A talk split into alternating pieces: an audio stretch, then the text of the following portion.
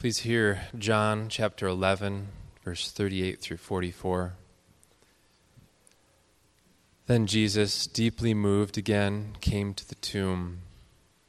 It was a cave, and a stone lay against it. Jesus said, Take away the stone. Martha, the sister of the dead man, said to him, Lord, by this time there will be an odor, for he has been dead four days.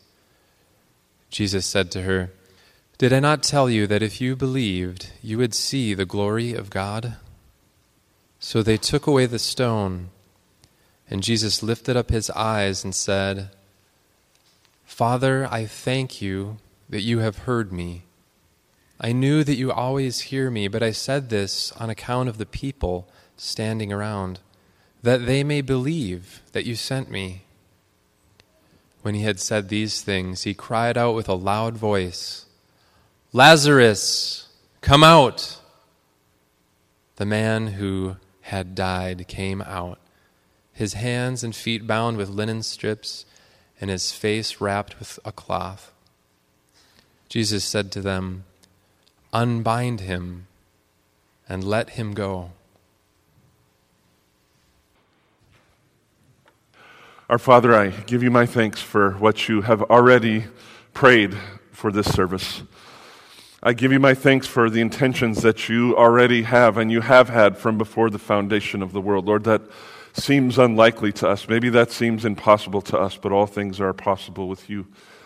And I pray, Father, that for the glory of your name and for the building of our faith, you would come now and work among us and show us that you're the God who is with us and you're the God who has been with us and you are the God who will always be with us. Show us today, Lord Jesus, that the things we're about to study are not just words on a page. They're not just a story in a book, but that they are telling of the living God who does living work among his people.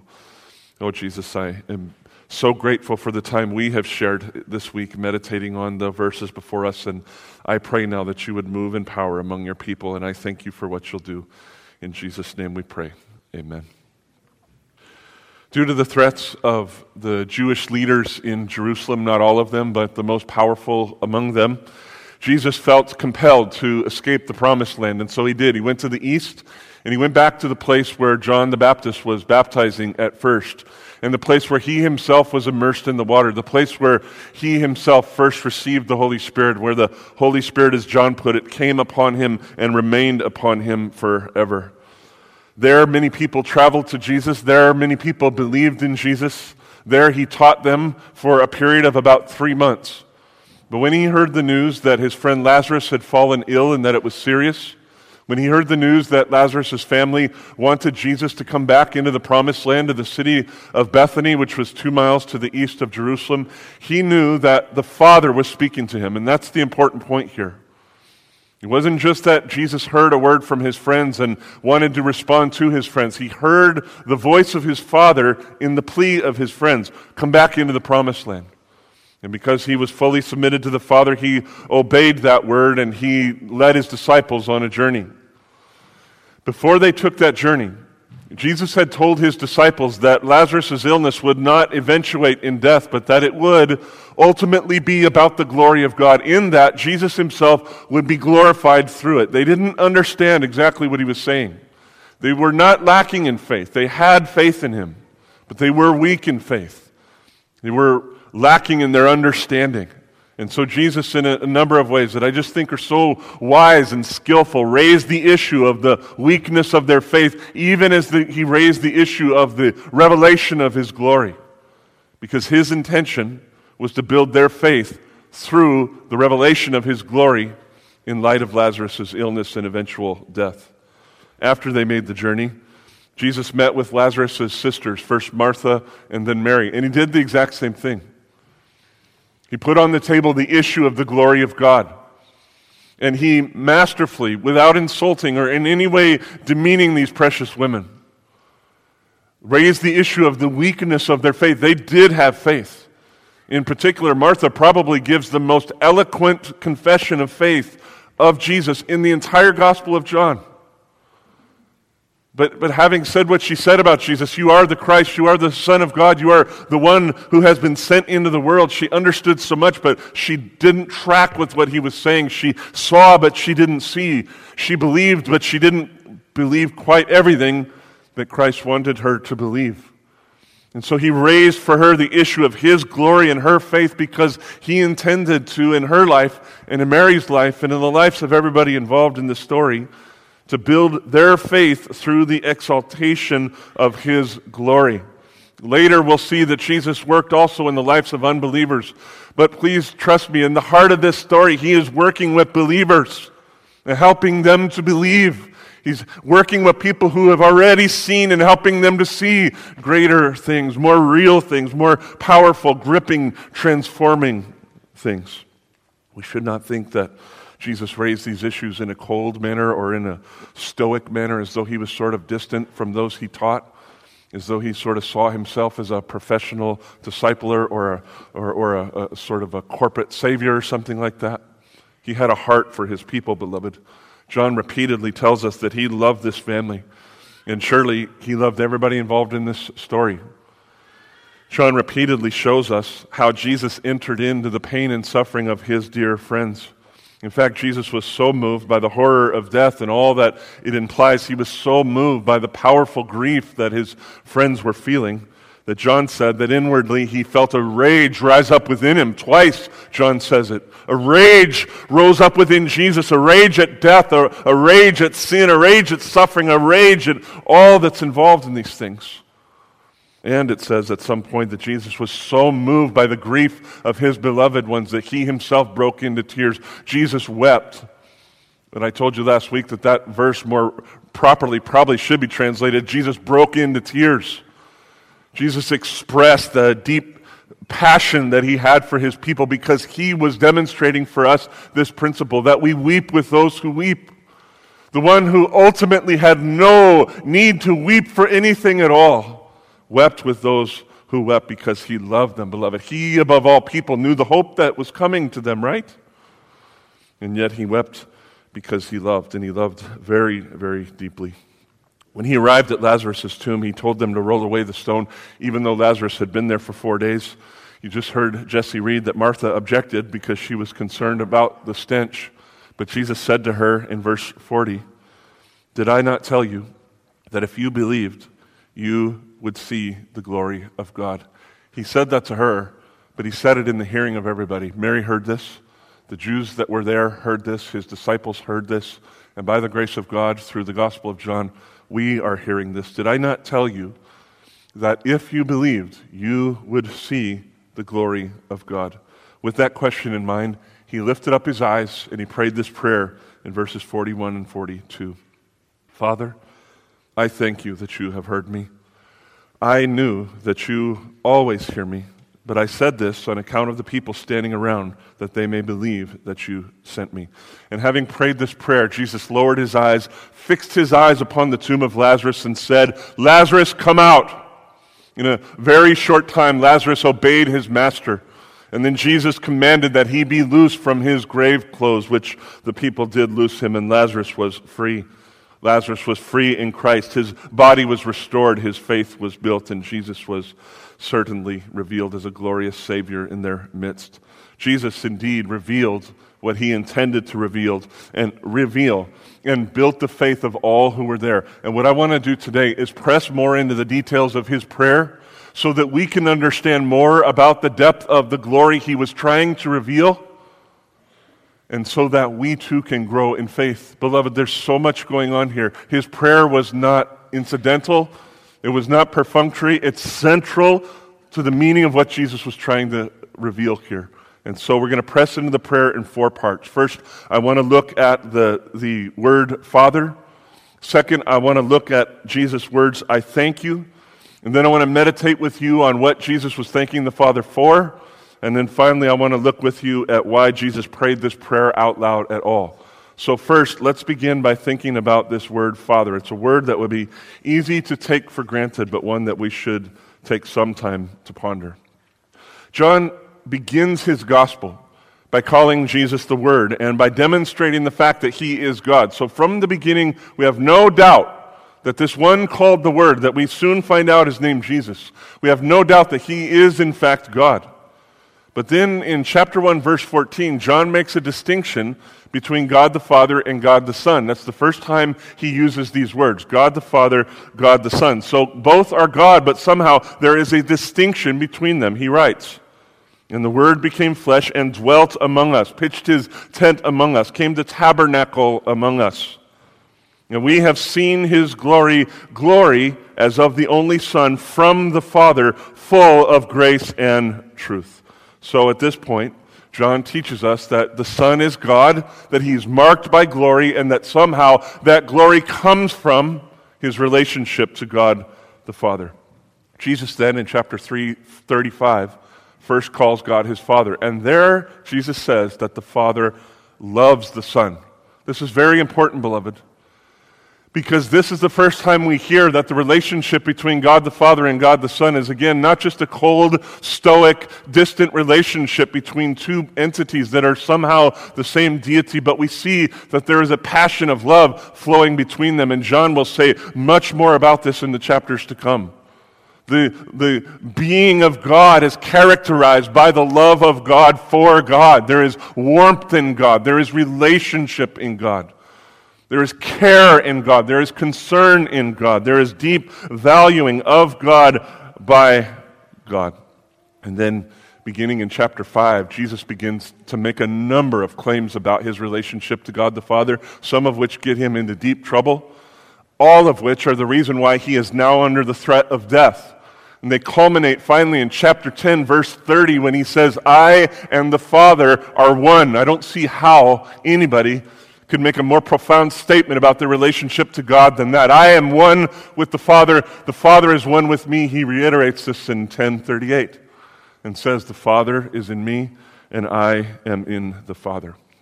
So when we come to his prayer in chapter 11, verse 41, and we hear him say, Father, before he says anything else, beloved, we have to stop and pause and take that in.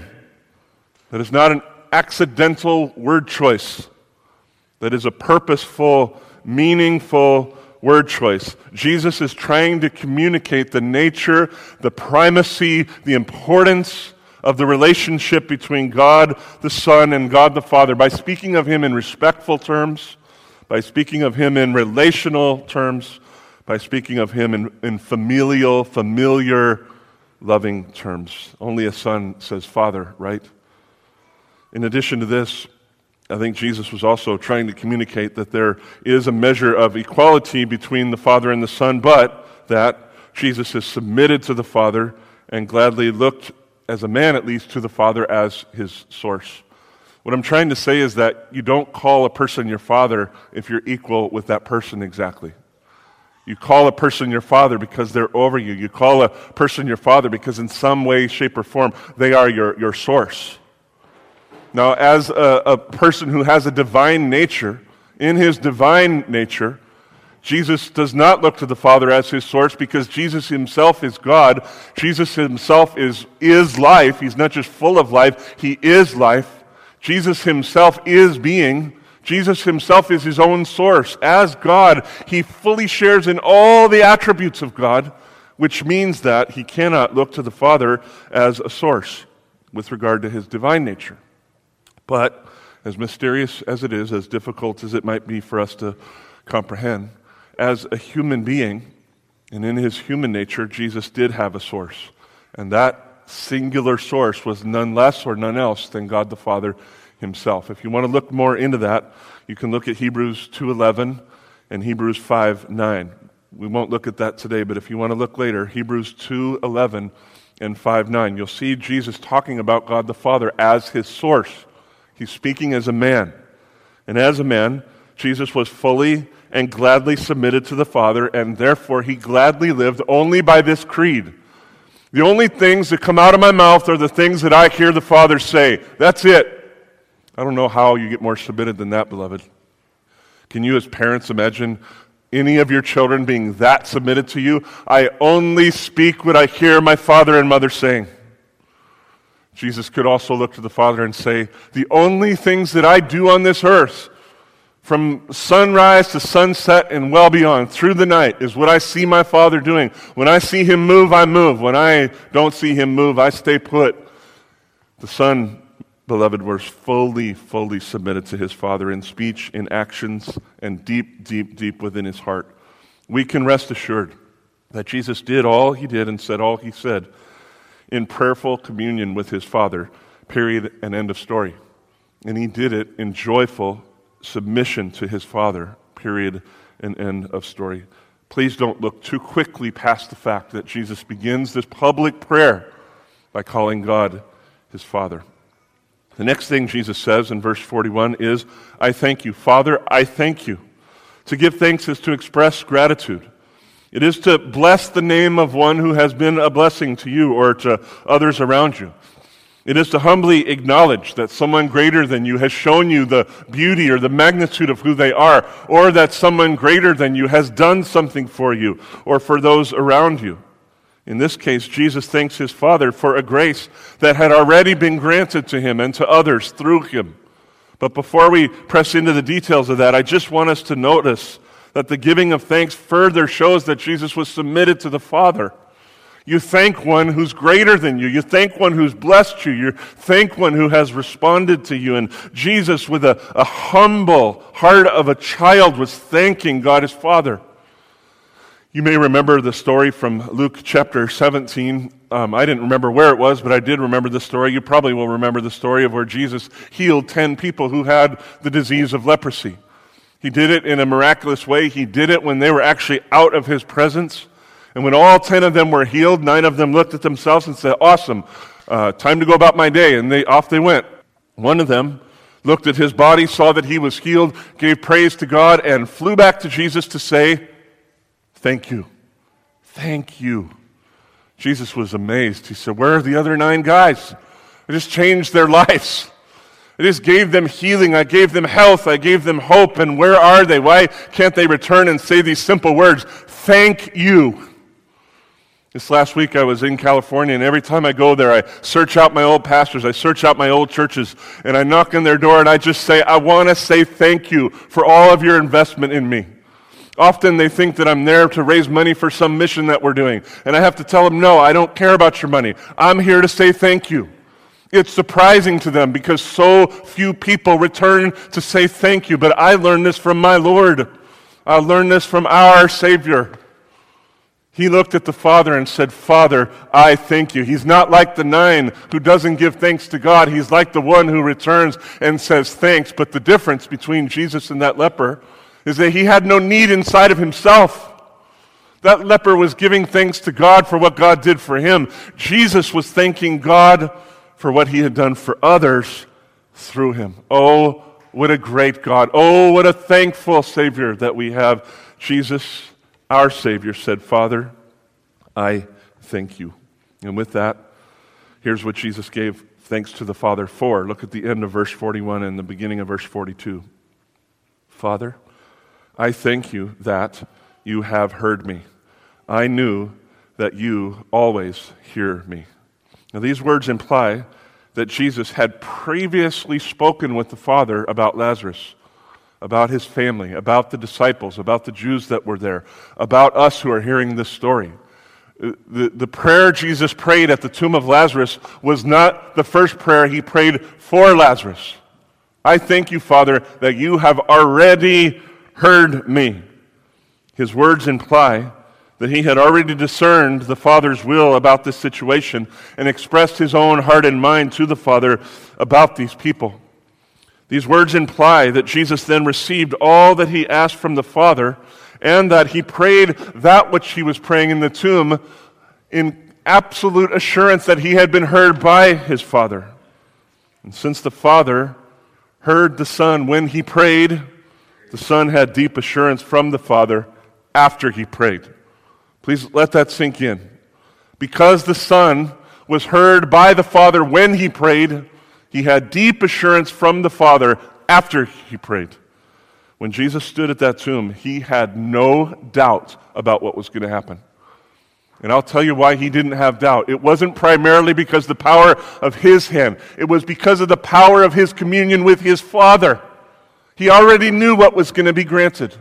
He already knew that Lazarus would rise from the dead. He knew that his faithful friends, that their faith would be built. He saw me preaching in this place at this time, and he knew that our faith would be built. Jesus saw it all because the Father had already granted it all, beloved. He had already seen everything the Father had planned to do, and so he had deep, persuasive, powerful, peace giving assurance when he rose his voice in prayer at that time. And this instance of intercession for others, this instance of the release of grace for others, was not a surprise to Jesus and it was not unusual for him. Rather, it was part and parcel of the ongoing and eternal relationship between God the Father and God the Son. And let me just take a minute and explain to you what I mean. The words I knew at the beginning of verse 42 literally mean I see, but, but you should hear them something like this I have such perfect sight of something that I therefore have perfect knowledge of it. That's why the words I see are actually translated I know. I see this thing so perfectly that I also know it perfectly. So I think we can accurately translate the first words of verse 42 as I have always known, or I have perfectly known. And then when we come to the word here, there at the end of that first clause there, we can see even in English that that is an ongoing present tense verb. So that we should hear the first clause of verse 42 like this I have always known that you are always hearing me, Father. Or, I have perfectly known that you ceaselessly listen to me and grant that for which I ask. The Son had perpetual knowledge of the Father's perpetual pleasure in him. The Son possessed the eternal joy of being eternally heard by the Father. And this ceaseless communication, this ceaseless partnership in the details of creation is the heart of the relationship between the Father and the Son. It is at the heart of the glory of God. Please, please hear what I'm saying. There's more going on in this story than a prayer and an answer. There's so much more going on underneath the details of the need of this story, the plea of this story, the response of this story, is a profoundly deep, loving, and eternal relationship that manifested itself through the partnership of intercession and response. The will of the Father and the pleas of the Son for Lazarus, for his family, for the disciples, for the Jews, for all of us hearing this story were part of the eternal bond of love and action that have always characterized the relationship of God with God. Please, please take the time to meditate on this phrase. It is profoundly significant for our lives today, even. I have always known that you are always hearing me. This is what Jesus was thanking the Father for. But if he was so confident in that, why did he pray this prayer at the tomb? And why did he pray it out loud?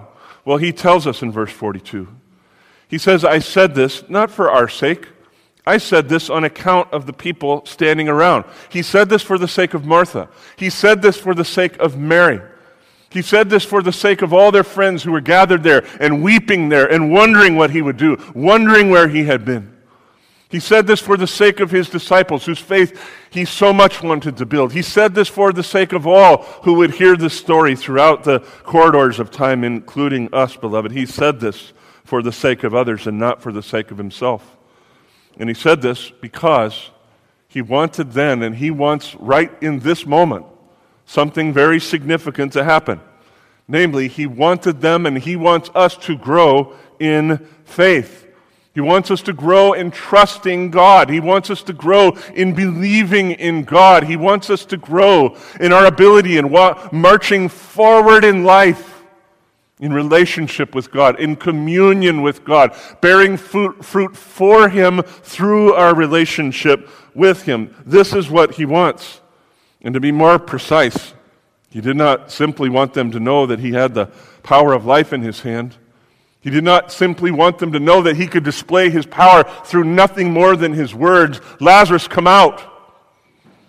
He wanted them to know not simply that he was there to prove the claim of verse 25 that he is the resurrection and the life. He wanted them to know not simply that he loved his own with great and everlasting love. Rather, you'll see there, he wanted them to know, and he wants us to know, that he was indeed sent from the Father into the world. He wanted them to know, and he wants us to know, that the glory of the Son is the glory of one who came out from the Father. He wants us to know that he was the long awaited deliverer who had finally been sent. To put this another way, Jesus was not expecting everybody to look at him there that day and say, Wow, is that guy amazing or what? Jesus was not expect was not himself saying, "Look at me, I'm an amazing guy. You should really follow me. You should really worship me. Let's grow this thing. Let's do this thing. Let's go." He was not self-centered in that way. Jesus was saying, "Please, when you see me and when you see what I just did or when you see what I'm about to do, understand something that I was sent by the Father." And I'm doing everything I'm doing, not to glorify myself in a fleshly way, to demonstrate the fact that I have been sent by God and I get my power from God. I take my words from God. I do my actions through the, the wisdom and the power and the grace of God. And so when I speak and when I act, when I reveal my glory, I am revealing the glory of God. Look to me. Look what I've done and see God. See somehow the fellowship between the Father and the Son. Jesus told them, beloved, that if they would only believe, they would see his glory. What a promise that is. And on the one hand, his glory was demonstrated in the release of great power where life overcame death. I don't know about you, I've stood at a lot of gravesides in my life. I've never seen a person walk out of their grave. I've never seen that with my eyes. I believe Jesus could do it, but I think I would believe at a different level if I saw it with my eyes. I've never seen that. So, certainly, the resurrection of Lazarus was a revelation of the glory of Jesus. But the heart of the glory of God manifest through Jesus was the revelation of the communion shared between the Father and the Son. This communion is what manifests itself in the mission to overcome death. The physical death of Lazarus as a symbol of the spiritual death of all who have fallen into sin. The heart of the glory of God is the intimacy of God with God. The heart of the glory of God is the intimacy of the Father with the Son and the Son with the Father. After Jesus had prayed, he fixed his eyes on that tomb and he lifted his voice and said, Lazarus, come out. And in short time, as we've already seen, Lazarus obeyed. He was unbound from his grave clothes and he went about his life. He was free. We've already seen that last week. We've seen it a little bit this week, but perhaps we have yet to see this. And I think really this is what's at the heart of the entire story. The resurrection of Lazarus was accomplished not so much at the tomb as it was at the throne. The resurrection of Lazarus was proven at the tomb, but it actually transpired at the throne of God. And I don't mean while Jesus stood there in front of the tomb and prayed, I mean long before he ever walked up to that tomb.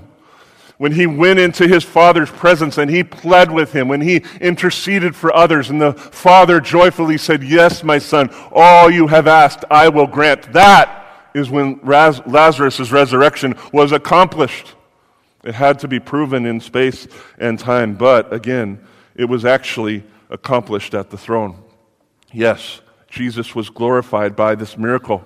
Jesus unveiled his authority, his power, his love over, over, over death and for his people for all to see. But, beloved, more central to the manifestation of his glory was the close bond that was revealed between the Father and the Son.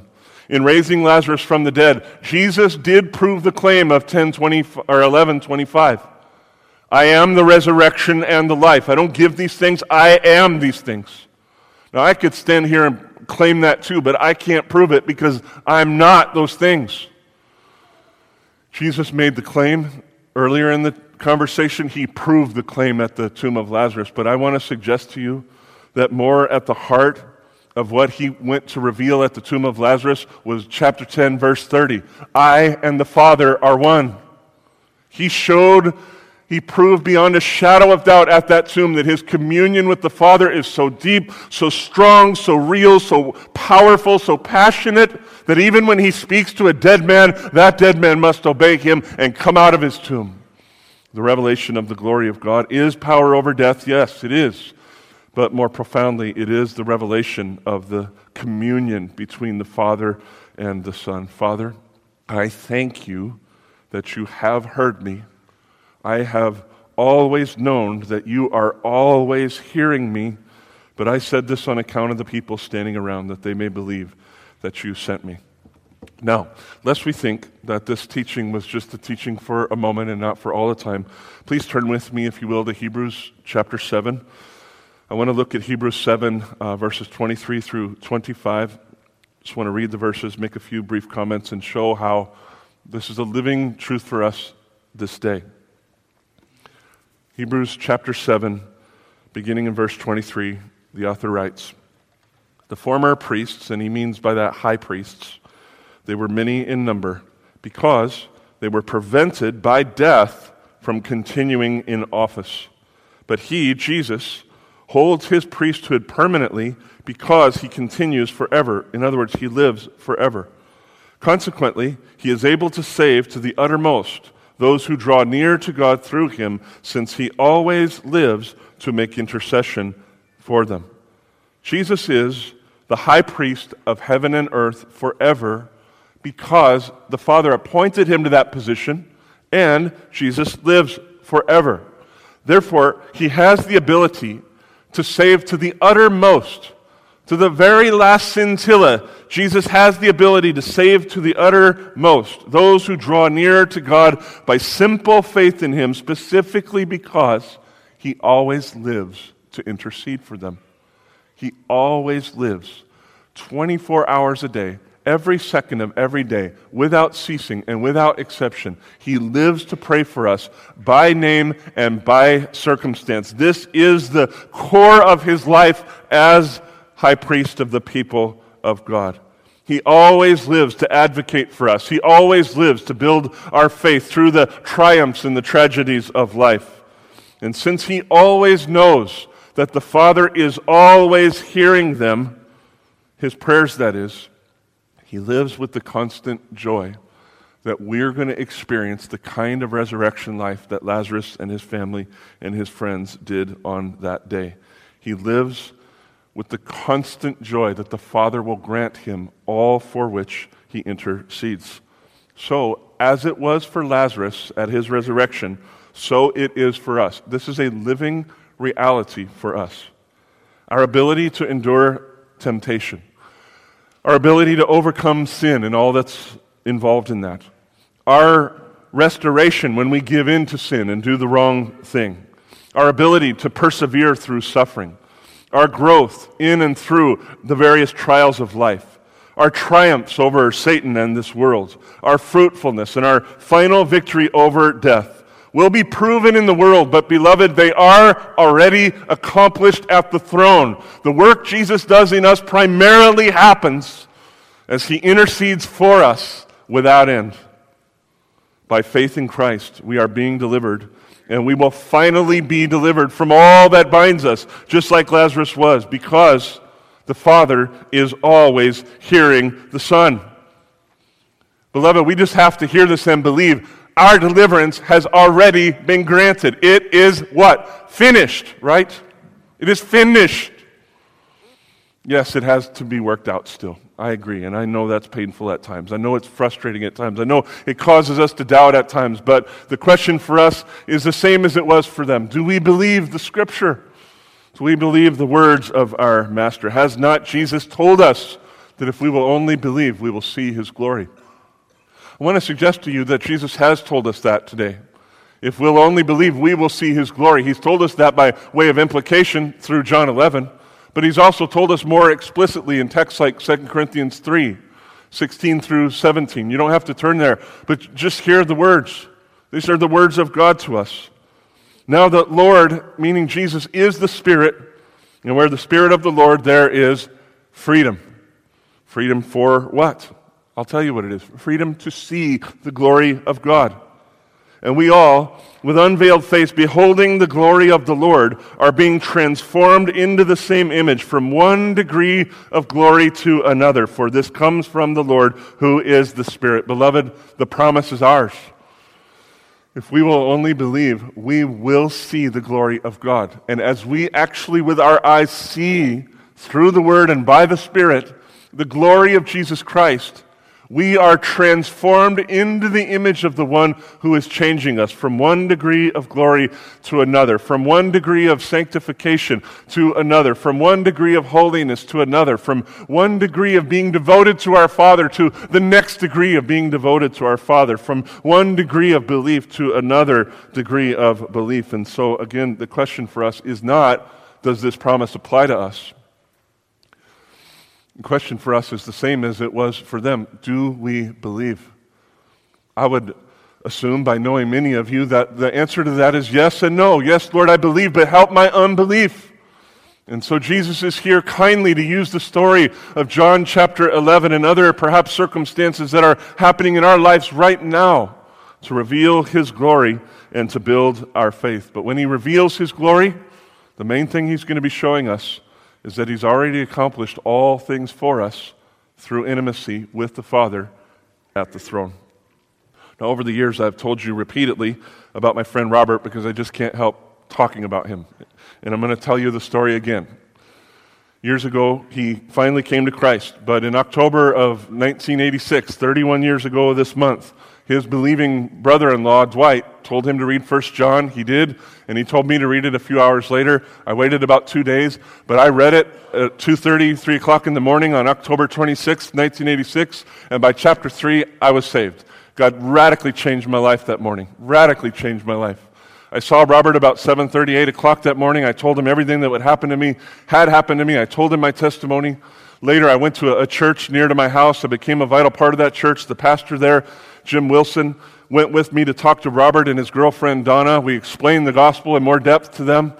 And Robert was reminding me this week that he actually did make a confession of faith in Jesus way back then, and we actually baptized him. I forgot about that. We actually did baptize him back then, but they did not walk with Jesus. Something happened in their heart, but it wasn't quite salvation because they kept walking in the ways of the world. They kept walking in the ways of the devil, and he became more and more rebellious to my uh, advances, trying to reach out to him and woo him back into the fold of, of God. And so at some point, I concluded that he wasn't truly a believer, and I let him go, but I kept praying for him, and I kept praying for him, and I kept sharing the gospel with him every time God would give me a chance. In about 1996 or so, Kim and I were up in Northern California. I was going to seminary, preparing for the ministry, and for whatever reason, Kimmy, I don't remember exactly what it was, but we felt overcome one day with a passion to pray for Robert. So we stopped what we were doing.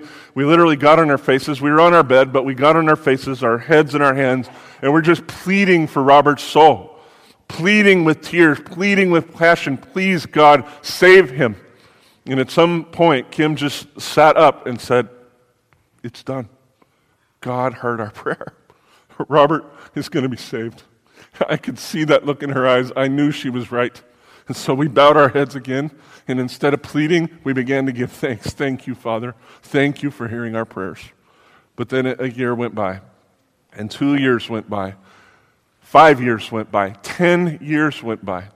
Some Easter, about seven, eight years ago, I got done praying right here at this place. We wrapped church up. We start driving down to Edina, going down to Kim's dad's house for Easter dinner. And I get a text when I was at the corner of Parish and the freeway right down there, getting ready to get on the freeway. I get a text from Robert. It says, He is risen indeed. I saw that text, and this is what started happening to me that day. I started crying. I was like, Oh, I can't call him now. I won't be able to drive. So I turned my phone off, and I was like, Lord Jesus, please let it be. Got to Kim's dad's house as fast as I could within legal parameters, I do assure you. I went to a corner in his house. When I got there, I called Robert. I was like, Brother, what happened? Tell me what happened. You have to understand, this guy is closer to me than any of my relatives, any of my siblings, any of my relatives except my parents. I would say that. He's, his heart is my heart. My heart is his heart. Like, Robert, tell me what happened. And sure enough, God had been working in his life for about two years. And he came to faith in Christ, earnestly came to faith in Christ. And he, he began to tell me about the fruits of repentance that were in his life. And I believed him. I just knew he had really come to faith. And in fact, he has shown over the years that God did really save him that day. God did do a mighty work in his heart that day. I had the privilege last week to spend two days with Robert out in California with his family. And I just can't tell you how encouraging it was to me, how worship evoking it was to me to listen to him tell me about his ministry. He's now full time head of maintenance, and all that implies at his church. It's a fairly large church, so he has a big job. And he brought me to his church mainly just to show off. He wanted to show me his life. And everywhere we went, people are like, Robert, Robert, so good to see you. Hugging him, blessing him. I cannot tell you what it was like to see the fruits coming out of this man's life. It was amazing to see, beloved. It was amazing for me to see. It was so worship evoking to see. The salvific work of Jesus in the life of my friend, though, it was proven in time. It was proven on an Easter Sunday for me. But the truth of the matter is that it was accomplished at the throne of God. And I do mean in part that it was accomplished in the late 90s when Kim and I were bowed before the throne and pleading for his soul. But you know what I think really happened that day? It's not so much that Jesus answered our prayers, it's that Jesus revealed to us what he planned to do in Robert's life from before the foundation of the world. Robert's salvation was accomplished at the throne as the Son pled with the Father, Save him, Father. Make him a fruitful tree, Father. And the Father said yes, and so all has been accomplished. And by the way, it was a great joy for me to see. I had heard about this, but I hadn't seen her face to face since this happened. But his 90 year old mother, who is now on her deathbed, came to faith in Jesus about five years ago at the age of 85. Can you imagine that? She saw what Robert had done in what God had done in Robert's life, and she bowed her knees before Christ. And I had the privilege of laying my hand on her head. She's been like a mother to me since I was 12 years old. And last Tuesday, I got to lay my hand on her head and pray a prayer of blessing over her and rejoice in Jesus with her. And as much as I rejoiced, all this stuff was stirring in my heart, so I knew it had been accomplished a long, long time before that as the Son pled to the Father. The glory he revealed in the salvation of this family was the glory of the partnership, the intimacy between the Father and the Son. By the way, number two, Robert's sister, Debbie, was there. She came to Christ before either one of us did. It was her husband who had told Robert to read First John, who told me to read First John. She was there this week, and I got to talk with her.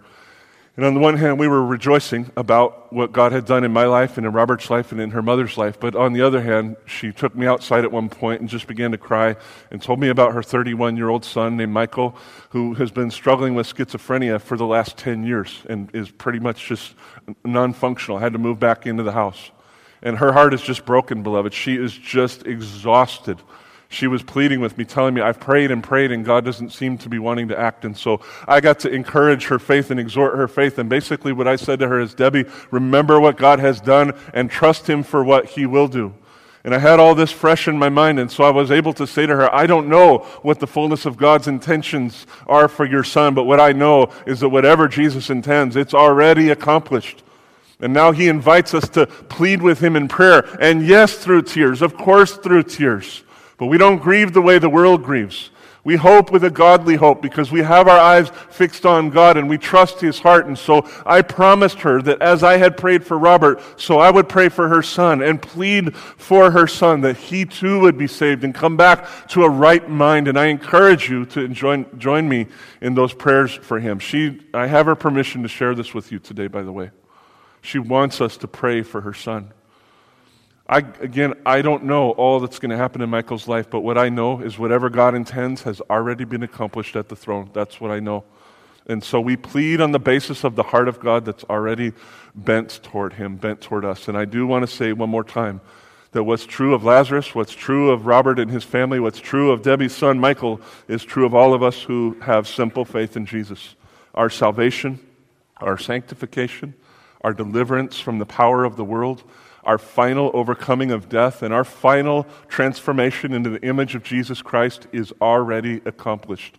And the question is do we believe? Are we willing to walk out into this world today in the belief that the power of the prayers of the Son heard by the Father are actually the things that are guiding our lives?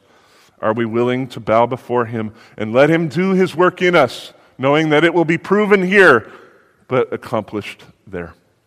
Let me pray now that God will help us believe. Father, I thank you so much for John chapter 11. I, I just don't even know how to put it into words, Lord. The words coming to my mind would sound sappy, so I'm just not going to say them. But you know my heart, Lord. You know how much I have benefited from this chapter, and I trust that you have blessed your people through it as well. I pray that by the Holy Spirit you would continue using it to work in our lives. I pray that you'd continue to reveal the weakness of our faith, Lord. And I pray that you'd continue to reveal to us your glory, the glory as of the only Son sent from the Father. I pray that you would use it to sanctify us, to build our faith, to bring us further and further into what it means to be shaped into your image. I pray that you would use it, Father, for the glory of your name and the good of our own souls. And like Jesus, we thank you because you have already heard your Son. We thank you with Jesus that you have always been hearing and you will always hear the Son. And we thank you that whatever he's praying for you is as good as done because you are pleased to hear his prayers. Oh, Father, please now build our faith as we sing in Jesus' name. Amen.